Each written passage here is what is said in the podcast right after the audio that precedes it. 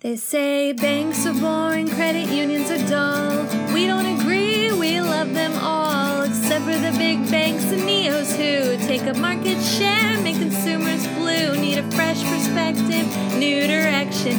Take back banking and make some connections. If you feel stuck, it's not your fault.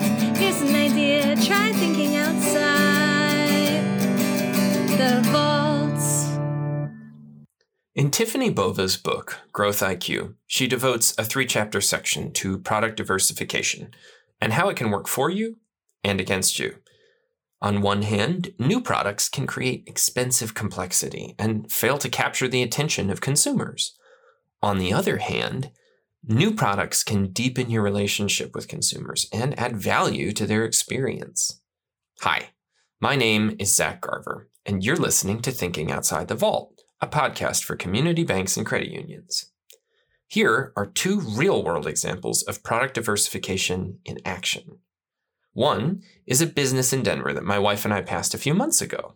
Their sign read, in this order, Peak Performance Power Sports Sales and Repair, Reptiles, Dog Training, Swim, Scuba, Massage, Spa and there was absolutely no way to tell if these were separate businesses or different offerings from the same business.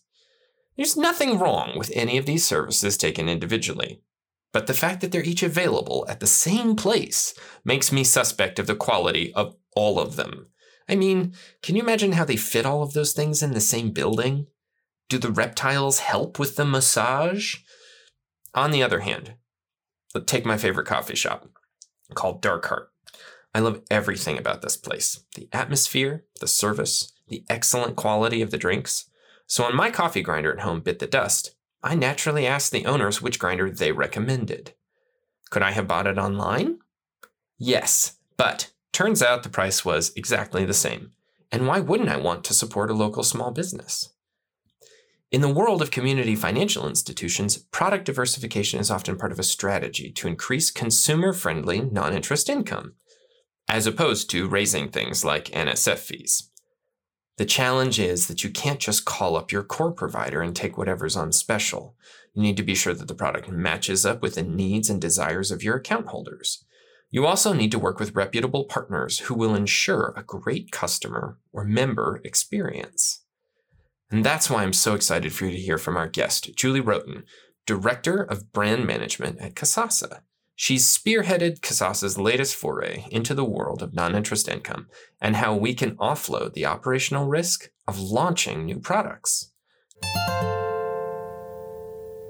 Julie Roughton, thank you so much for joining us on this episode of Thinking Outside the Vault. We are going to be talking about uh, non interest income and uh, specifically uh, value added products, which I'm really excited about. We've got some big news for our listeners. Um, and to kick things off, I'd just love it if you could tell our listeners more about your role here at Kasasa as a director of brand management.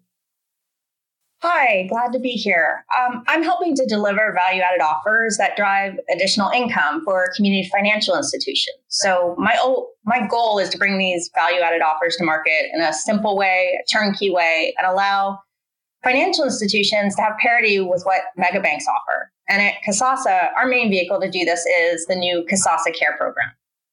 Okay. Um, what what's what is the Kasasa Care program for people that don't know? I mean, we're just launching this, so so give us the elevator pitch on that. Yeah, absolutely. It is uh, an online marketplace for consumers, so consumers can go to a website and research by different value added products. And then additionally, for financial institutions, it's a referral marketing programs to help them deliver those offers to their consumers. Okay. So I think most community financial institutions tend to think of non interest income as like account maintenance fees, you know, insufficient funds, interchange, that kind of stuff. And then like less so, like the, the more minor categories is like value added, like maybe that's insurance or some other things like that. So that kind of makes it two cat like to me it seems like there are two categories. Uh, is there more to that story? There is, and you named one of the most common categories that, that people consider for value added products, which is insurance. Um, in terms of the financial side, that's typically interchange, service fees, maintenance fees, insufficient fund fees, things that consumers don't uh, usually love. But if they're able to expand into value added products and cross sell where there's opportunity, it, the FI can expand their, their income. So add on products outside of the banking realm can really help deliver that. Okay. What are some of the m- most common products of that nature that you see in the marketplace? I mean, we talked about insurance, but what else do you see out there? You know, mega banks or, or, or whoever's in the space.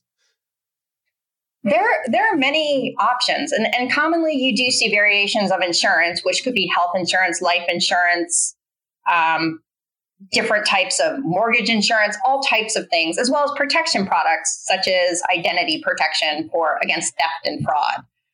Um, each financial institution really needs to look at what their consumer base might need um, and, and target that based on their account holders.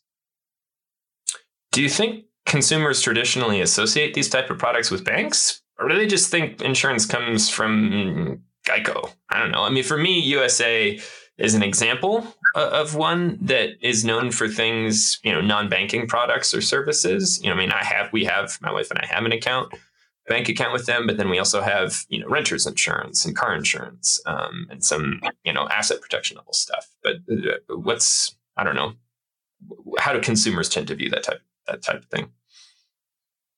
I think it's becoming more and more prevalent. You know, using the example you gave of USAA, they have a really large product hub on their site across a lot of different value added products in auto, home, life, health, all of these different areas. And they've taken time to partner with other providers or build those out in house. But then you look at other banking institutions such as BB&T they've really decided to streamline and picked a single insurance provider and then expanded it across different customer types, such as personal, small business, and corporate. So each community financial institution really needs to consider their individual approach of one versus many types of value added products to drive income. Do you think it takes to be distinctive? And if you if you're going to enter this marketplace, what do you need to do to stand out?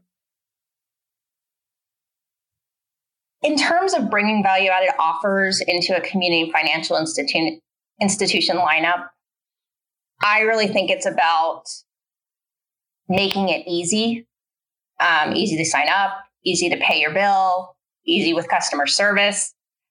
Because the easier it is, the more likely people will remember it and know that it's easy, which makes it distinctive. Mm. So, using Kasasa Care as an example, a potential customer can research and buy value added products where they want to, a digital experience where you can learn, buy, and self service. And having that singular hub for customers to visit can create repeat visits, reduce churn, and increase satisfaction for the customer. Um, consumers really want to research and transact online via websites and apps. So if you think about the growth and digitization within banking, where you visited in branch to deposit things then you went to atms and you know deposited it without talking to a person. And then you went to direct deposit online wire transfers uploading a check image with your phone via an app. They want to interact from the comfort of their home and have a choice in how they engage whether that's online talking to someone on the phone or in branch. People get really annoyed when you force them down a channel that isn't their preference so the same approach of providing an easy online experience applies to non-banking products. In short, make it easy for them to engage. I mean, I think that sounds like, I mean, you know, with the, state of people, you know, stay at home orders and, and various stages of reopening or whatever that is, um, a lot of people are really forced to shop from home. I mean, you're saying, you know, they get annoyed when they get forced into a channel that isn't their preference, but I, I think a lot of people have been put in a position where whatever their first choice has been totally taken away, you know, and, and so having that digital access is really the next best thing. And if they don't get that, that's that's even worse, right? it's even more frustrating. In this environment, it's become even more important to have an easy online experience and making sure that that's available. Because right now, if, if you can't leave your home, you need to make sure that one of those ways, either it could be talking on the phone, but online is the most um, relevant way to do that right now. Sure. I mean, that makes sense. So, expanding on this idea of consumer friendly non interest income, shall we say, um, these are products that consumers are likely to be paying for elsewhere. So, it's not really a matter of banks or credit unions like forcing something new and unnecessary, right? It's more about just like offering a competitive product or service. It is. And by offering your consumers value added products, you're positioning your institution as a partner in solving their day to day needs. There's genuine trust with most community banks and credit unions, in many cases, years of customer loyalty. So by pursuing a financial partnership with your customers, you're fostering a feeling of dependability, reliability. They can reach out to you for whatever they need when they need it. So it shouldn't feel like you're pushing products on them. You're you're taking care of their needs. And I, I think this inspires consumers to view the financial institutions as a one-stop shop to manage everything. It's important to strengthen and maintain those relationships you have with your customers. And by delivering value-added products, whether it's via Kasasa Care or another means, you have that opportunity. And it also drives loyalty and additional stickiness with your customers because there are more products per customer. Yeah, that makes sense. Um, do you do you think it's feasible for most community financial institutions to build something like this in house, or or is partnership the way to go? It really depends on the size and staff of the community financial institution you need somebody with subject matter expertise in a lot of areas. So, marketing, legal, compliance, sales, data analysis. Um, a lot of times you don't have all those individuals available to make a choice and, and do that analysis. It's possible, it just may take a long time to pull it together on your own. Uh, the quickest option to market may be partnering versus building in house. That's one of the reasons Kasasa saw the need to launch the new CARE program. It helps offset the execution burden of the in branch frontline employees needing to train, sell, and service value added products. Okay, so there's there's training that with Kasasa Care, there's training that goes along with opting into this you know, online marketplace. Yeah, we I feel like we've done a pretty comprehensive job as part of our onboarding to create videos, frequently asked questions, and just overviews so you really understand it and you can promote Kasasa Care rather than 10 different value added products. Yeah, that makes sense. Um, so, from what I know about Kasasa Care uh, and how we're trying to you know, make it easier for institutions to offer value added products, we're doing this through something called referral marketing. And in my experience, that can mean different things in different contexts. So, for us and for our, our clients, uh, what do we mean by referral marketing? Well, in context of Kasasa's program, referral marketing means a financial institution promoting preferred partner offers to their consumers. And each community financial institution can choose the offers they would like to opt into. And then Kasasa helps deliver that marketing message to each consumer. And it's important to note that the consumers will be targeted based on the products they're most likely to buy.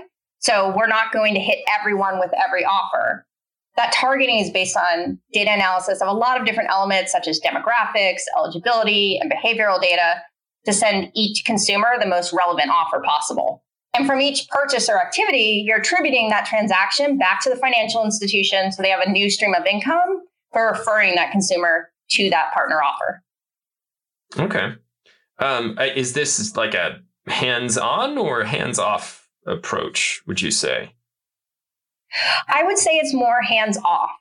In, in our approach with Kasasa Care, it's it's as simple as opting into the offers you want to share with your consumer base, and then you know there will be a monthly um, invoice credit of all the referral income you receive from all of the campaigns. So we're hoping it's very turnkey. That that makes sense. And just based on what you're saying, it sounds like it would be easier to build a stable stream of income from something like this than, say, trying to increase something like insufficient funds fees or monthly maintenance fees, things that customers are going to notice and possibly react poorly to. I, I think value added offers are definitely more customer friendly, but I think easier is relative. It depends on how you're executing the offers, if you're building them in house versus a partnership either way, investing in these types of offers creates a safety net of income outside of typical non interest income streams such as fees or interchange. with referral marketing, as long as you're running the campaigns, you have the opportunity to continue receiving referral income. Okay. Is that a uh, is that like a one time um, I said referral credit, or is it the sort of thing that can be ongoing? You know, as long as the consumer stays, say, subscribed or or um, you know, it continues to purchase it. Uh, with Kasasa Care, we have a couple different models or types of referral income uh, or referral credits you can receive. So some of the offers are monthly. So for every month that the customer is active, you'll receive referral income for that. Some are per use. So as they use the offer, you'll receive referral income. And some are they buy and it's a one time payout. So it really depends on the offer. And we've created quite a few to make sure there's always a referral income stream. That's really cool. Um, what would you say the well, I guess we already kind of talked about the the level of effort for a referral marketing relationship. Um, so let's uh, let's move on to the next question that I have here. Uh, my understanding of of our clients and and of community financial institutions in particular uh, is that, they, or in general, really, uh, is that they're protective of their brand. They don't want to put their name on something that they don't feel really good about. Um, so something like Kasasa Care how would you encourage institutions to think about partnering um, and doing this referral marketing thing? There's a definite balance where you can do something white label or co-branded, which I recommend if you're if you're happy and have confidence in your partner, or you can possibly do no branding and leave it up to your end partner to create that separation. Kasasa has been research where we know that consumers want to receive these type of value added offers from their financial institution so there's brand consideration, but the consumer need tends to outweigh it. For Kasasa in particular, we developed co-brand marketing templates that have really worked for us. Okay. Uh, you say we've done some research on on you know consumer uh, I don't know what, what consumers want uh, around this type of thing. Can you tell me some more about that? Yeah, so we're doing ongoing marketing research because we have three main categories we're offering um, value added products, which is health, protection, and life. And just talking about the health vertical, for example, one of our offers is a prescri- prescription savings program. So we asked uh, customers if you received a prescription savings offer from your financial institution, how how interested would you be? And 91% of people we surveyed said yes, I would be interested in receiving this from my financial institution. That's really powerful and says that's that a huge number. it's huge. It's huge. And we we asked this about other health products such as vision and dental and that was at 86%. So there's a huge opportunity, and the research tells us that, that customers want to receive these trusted offers from their community banks. I think uh, it seems like that trusted referral is a pretty powerful dynamic. I mean, it's speaking for myself.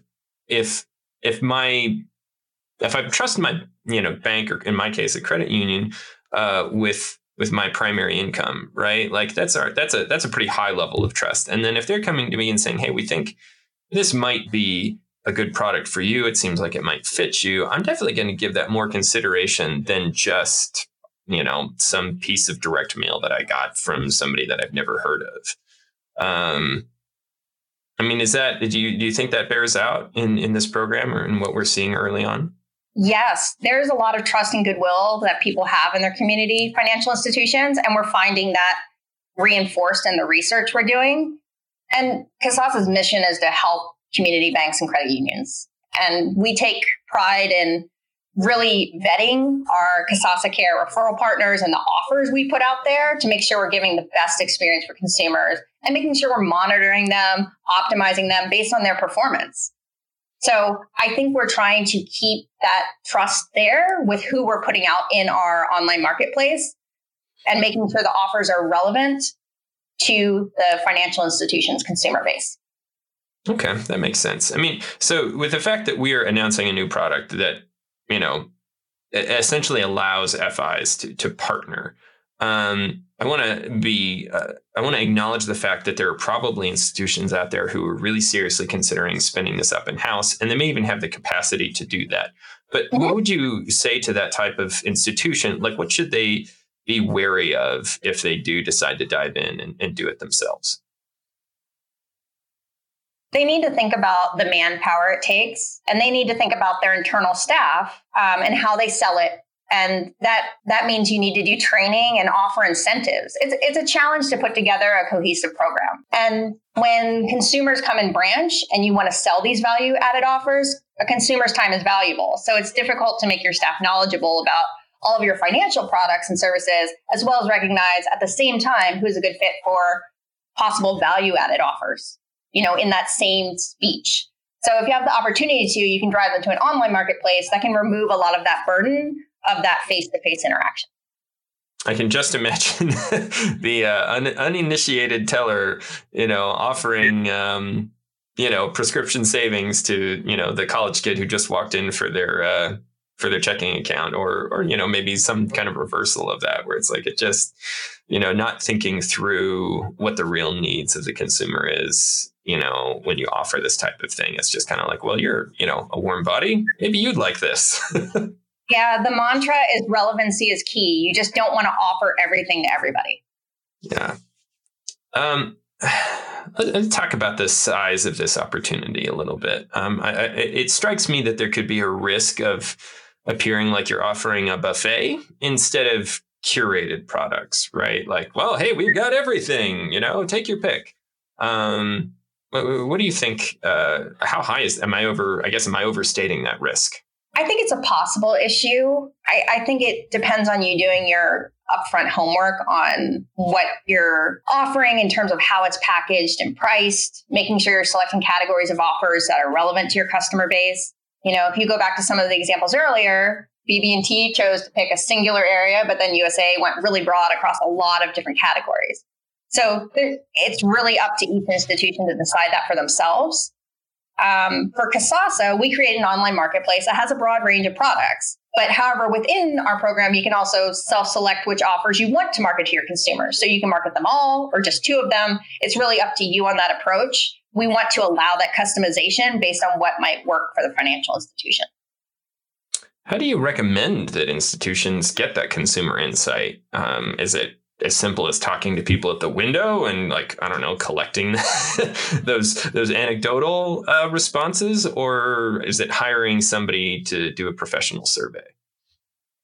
I would say if you have the staff to do it, the best way is to dig into your customer database. There's lots of targeting information for offers that can be found in knowing somebody's gender, household income, and size, whether they have a family, um, additionally, you can look at category history for you know debit credit card transactions if you have both of those at your financial institution.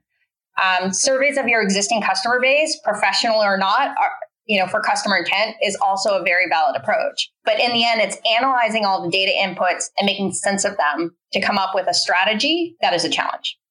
Okay, so if I if I heard you right, you're talking about going in like a transaction level, analyzing the data, to see what types of things consumers are already paying for and then like offering them mm-hmm. something comparable. Yeah, that's part of it. So we were talking about prescription savings earlier. So you can look at debit card transactions and know what people are buying. You can see that they're filling prescriptions maybe a couple times a month. And based on that, you can say this is the perfect prime offer to give someone that they may be interested in this product. So you want the offers to be relevant and hit the right person at the right time. Okay.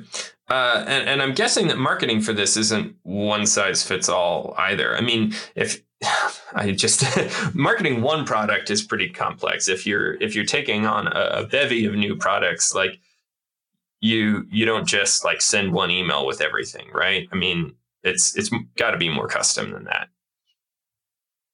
Absolutely. And, and that's the way we're looking at it in terms of the offers. You can customize which ones to send. And we're also looking at it from your customer base and the marketing message, what makes sense. So Kasasa's program targets via propensity and scoring model to deliver offers. So not every consumer will receive every single offer. Okay, so is that um, just to kind of unpack that idea a little bit more? Because I think there's a lot there. You're saying we use a propensity and scoring model. Um, so that's not something that the FI is necessarily managing. Like we'll be looking at their database, analyzing it, and and matching it up against our best practices in order to to target those offers the right way. Is that do I have that right? That's exactly right. So Kasasa is going to do this on the financial institution's behalf and constantly optimize and review data to make sure we're always giving relevant offers. Okay.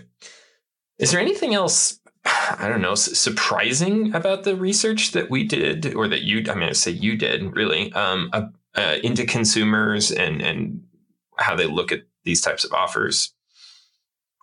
I, I think similar to some of the stats we shared earlier about the products we were interested in offering in our online marketplace and the survey results we got back, the absolute volume of customers, you know, in the 90, 80% said, yes, I would absolutely love to have this from my financial institution. I would like to hear about it. It was just surprising to me how much opportunity was there. Okay. I mean, I've heard I've heard institutions talk about the pr- the process that they're in of of looking for new value added products and trying to decide what their consumers want. And and uh, in short I hear a lot of hesitancy because there's you know a lot that goes into this type of thing um, and maybe wondering whether there's going to be you know sufficient uptake on the product. You know is it just going to sit there and do nothing? Um, but it sounds like in short what you're saying is people are hungry for this. And and it's really I mean, it's up to community financial institutions to jump on that opportunity and, and, be the first one to offer, or maybe not even the first one, but the most trusted person to offer these types of things. Yeah, there there is a need for it. We've seen the opportunity, and that's part of the reason Kasasa is trying to help in that area by bringing the CARE program forward, because financial institutions are able to drive income with these type of value added offers. Okay. Cool. Well, I, I mean, it's going to be really exciting to see uh, what Kasasa Care does. I know that we have um, a variety of, you know, we have uh, like our products that we're launching with, and then we have a variety of products that are going to be coming, you know, in the next year um, that are on the product roadmap, or you know, beyond that. Um, I really, this is going to be. It, it, sounds like an exciting program. I'm I'm looking forward to seeing how it, uh, you know, how how our clients are able to use it to build that stable income that is so important, especially as interest rates are dropping or have dropped. You know, they're already at the bottom. But uh, well, Julie, thank you so much for your time. I really appreciate it. I'm excited about getting this episode out to our listeners, and uh, really excited about what Kasasa Care can, uh, you know, the kind of splash that it can make in the industry. Yes, absolutely. I was so glad to be here. I think you can see what I mean about how complicated this topic is. Which products? Should you develop it in house? If not, then which partners? What price point? How to market? How to service? How to sell? All of these are questions that need real answers before you can diversify your product offerings and create a stable flow of non interest income. I don't say all that to push you away from the idea. If anything, I think it's safe to say that product diversification should be an essential part of your strategy for growing revenue and deepening relationships with consumers. And I hope this discussion helped you form some of your own questions and answers. Thanks again for listening to Thinking Outside the Vault, a podcast produced and distributed by Kasasa. Our theme music was written by Victoria Kerr, who also serves as our production assistant. If you enjoyed this episode, please consider subscribing to our podcast in Apple Podcasts, Google Play, or Stitcher and leaving us a review. This helps other listeners to discover us. You can also send your comments and feedback to social at kasasa.com.